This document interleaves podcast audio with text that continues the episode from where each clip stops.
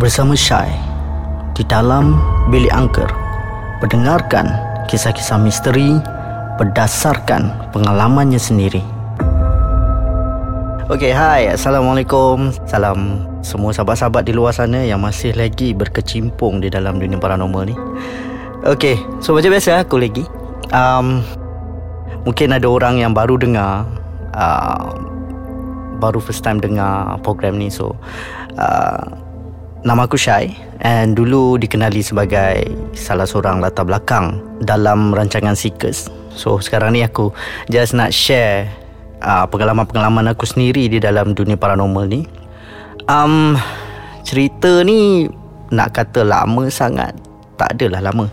Dia baru je jadi dalam tahun lepas uh, during the pandemic uh, phase lah. And aku bekerja sebagai seorang jurufoto sepenuh masa dan uh, sepanjang pandemik ni aku diberikan tugas untuk mengambil ataupun merakam gambar-gambar yang berbentuk berita dan news untuk aku sebarkan di negara luar. Uh, tentang apa yang tengah terjadi update new update tentang Malaysia lah. So to be honest memang dah lama sebenarnya aku tak keluar hunting ataupun um, berada dalam tempoh face uh, mengkaji ataupun menyiasat. Jadi macam tahun lepas dia hati ni sangat-sangat macam terpanggil sebab KL memang kosong.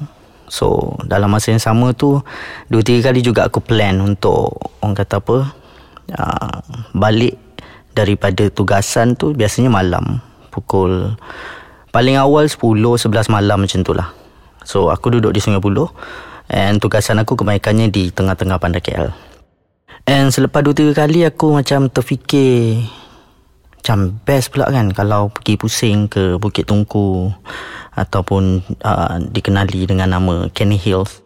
Selepas beberapa kali plan tu Mula-mula tu dia jadi macam cuak juga because of dah lama aku tak pergi uh, ke tempat-tempat macam ni kan. Even though Bukit Tungku sekarang ni dah dah lebih aman.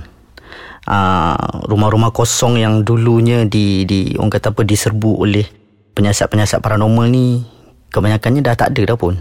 Dah dibangunkan dengan rumah-rumah yang baru apa semua kan penempatan baru ada ada yang di di dirobohkan sepenuhnya And dah tak ada apa-apa pembangunan kat situ. So ceritanya terjadi bila Ada satu tugasan tu Aku memang kebetulan lalu di kawasan parlimen. And then Terus hati ni macam tergerak. So apa kata naik Bukit Tuku jap. So aku masuklah Bukit Tungku. So the first lokasi aku yang aku naik terus. Biasalah fotografer biasanya kalau naik Bukit Tungku ni dia akan terus pergi naik ke Mayor Hill tu. So aku naik sampai Mayor Hill tu uh, waktu tu around tak berapa ingat lah, tapi aku rasa dalam 11 lebih dekat dekat-dekat jam 12 malam jugalah. So aku naik bawa motor so slow. And then sampai kat Mayor Hill tu lepak sekejap apa semua menikmati kira acah-acah menikmati pemandangan lah. Memang waktu lockdown tu KL sangat clear tak ada langsung orang luar selain daripada pihak berkuasa. Uh, kira senang cakap frontliners lah. And geng-geng media ni juga yang yang orang kata apa sentiasa berada di tengah-tengah town waktu lockdown ni. Kerana kami mencari cerita dan juga uh, orang kata apa berita-berita yang terkini kan. So bila sampai dekat Mayor Hill ni Selepas aku rasa hampir 15 minutes macam tu Aku duduk lepak sambil dalam masa sama duduk check whatsapp apa semua kan. And then tiba-tiba aku nampak macam satu cahaya motor naik ke arah uh, May Hill ni lah. Because May Hill ni memang tempat Sekarang tempat popular lah orang semua main basikal. Kalau berbasikal ke jogging ke mesti akan sampai ke May Hill ni. So aku nampak cahaya motor ni And then aku just fikir mungkin polis ke ataupun uh, pihak berkuasa yang menjaga rumah mayor dekat apa dekat kawasan tu lah. And then aku tunggu mi tunggu mi tunggu cahaya tu tak sampai-sampai atas tau. Dia cuma memang memang nampak dengan ketara cahaya tu menuju ke arah aku. Tapi objeknya tu tak sampai-sampai. Aku macam diam lagi lah Macam hmm, tak apalah kot Tak ada benda serius sangat Mungkin Pasal sebelum uh, sampai ke port lepak dekat Mayer Hill ni memang ada beberapa sempang untuk masuk ke kediaman yang lain. So aku just fikir mungkin orang tu masuk ke sempang lain kot tak sampai. And then selang tak sampai 2-3 minit macam tu cahaya tu datang lagi sekali.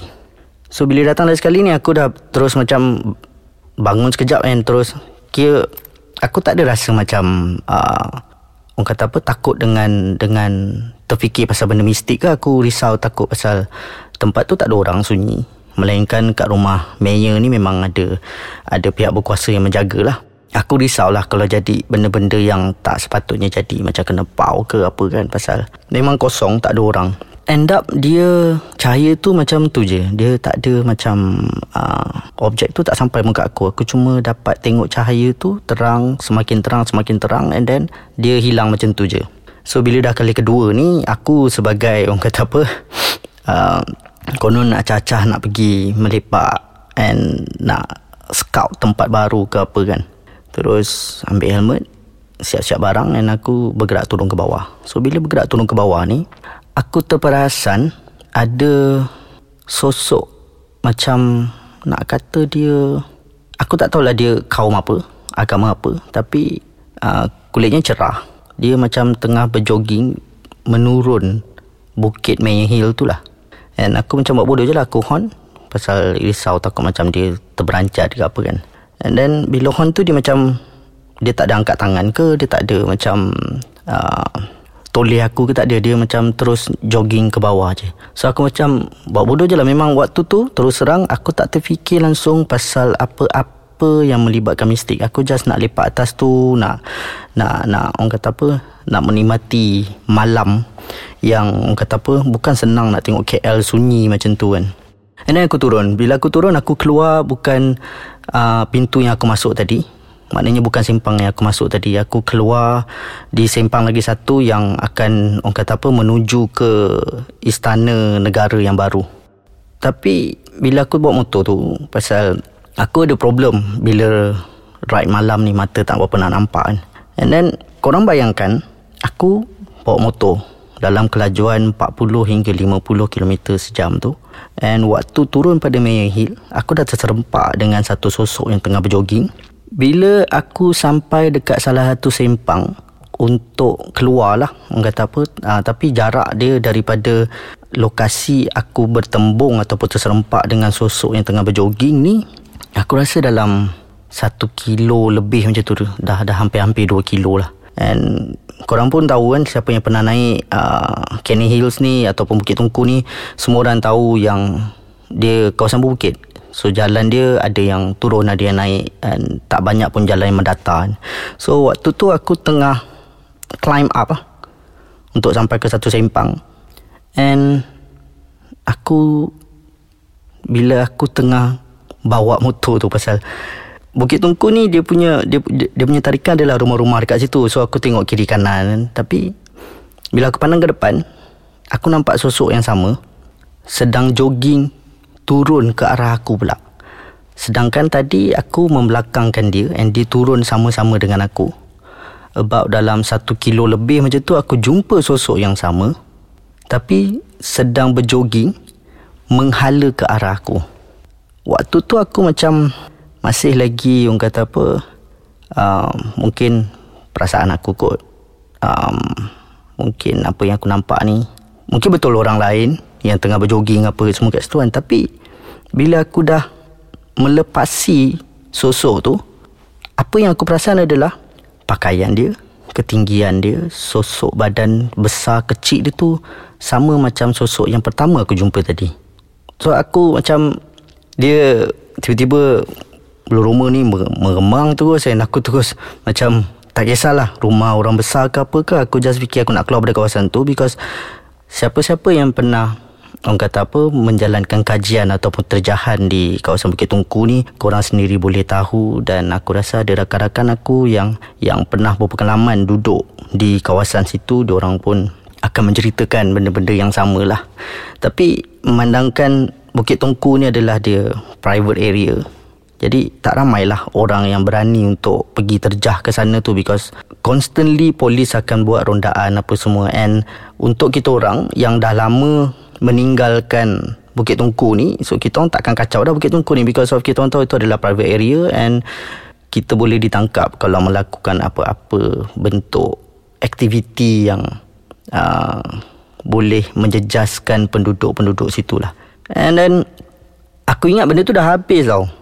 So aku pun macam Okay tak apalah aku keluar. So aku sampai ke simpang penghujungnya uh, Seberang highway tu adalah uh, Istana Negara Baru. So aku kena naik And aku kena U-turn balik Daripada jalan istana tu juga. And aku terus menghala balik ke rumah macam biasalah. Tapi Yang buatkan aku Orang kata apa tertanya-tanya tu Because Sosok yang aku jumpa tadi Yang dua kali dah aku jumpa tu Aku jumpa sekali lagi dekat Pecaleling. Dia bukan menghala aku. Dia satu hala jalan aku. Maknanya dia pun menghala ke Kota Damansara jugalah. And waktu tu terus aku memang bukan pandang dia dua kali, tiga kali. Aku pandang dia berkali-kali.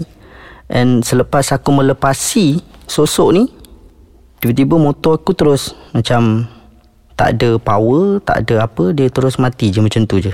And waktu tu sebelum sampai uh, Plaza Tol pencaleling.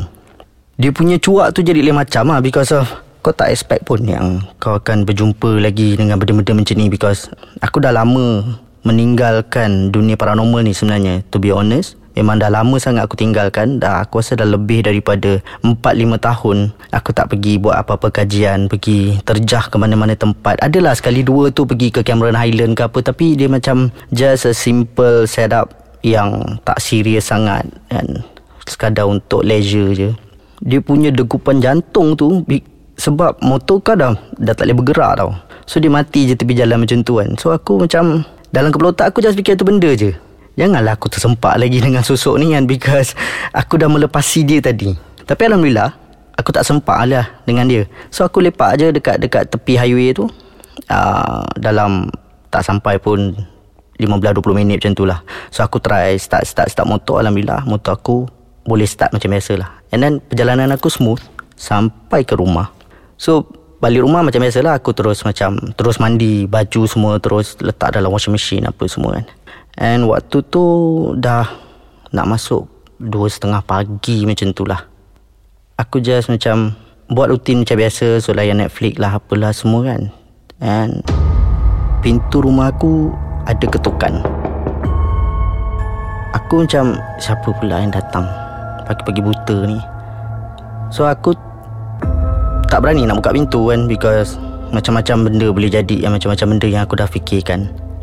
Tapi bila aku tengok dekat Aku punya kanta pembesar dekat pintu tu Sosok yang sama aku jumpa tadi Yang dah tiga kali ni Baru je lepas melalui depan pintu rumah aku. Korang rasa macam mana? Alright guys. Cerita ni ada sambungan dia lagi So aku akan sambung. Ini part 1 Kita tunggu nanti part 2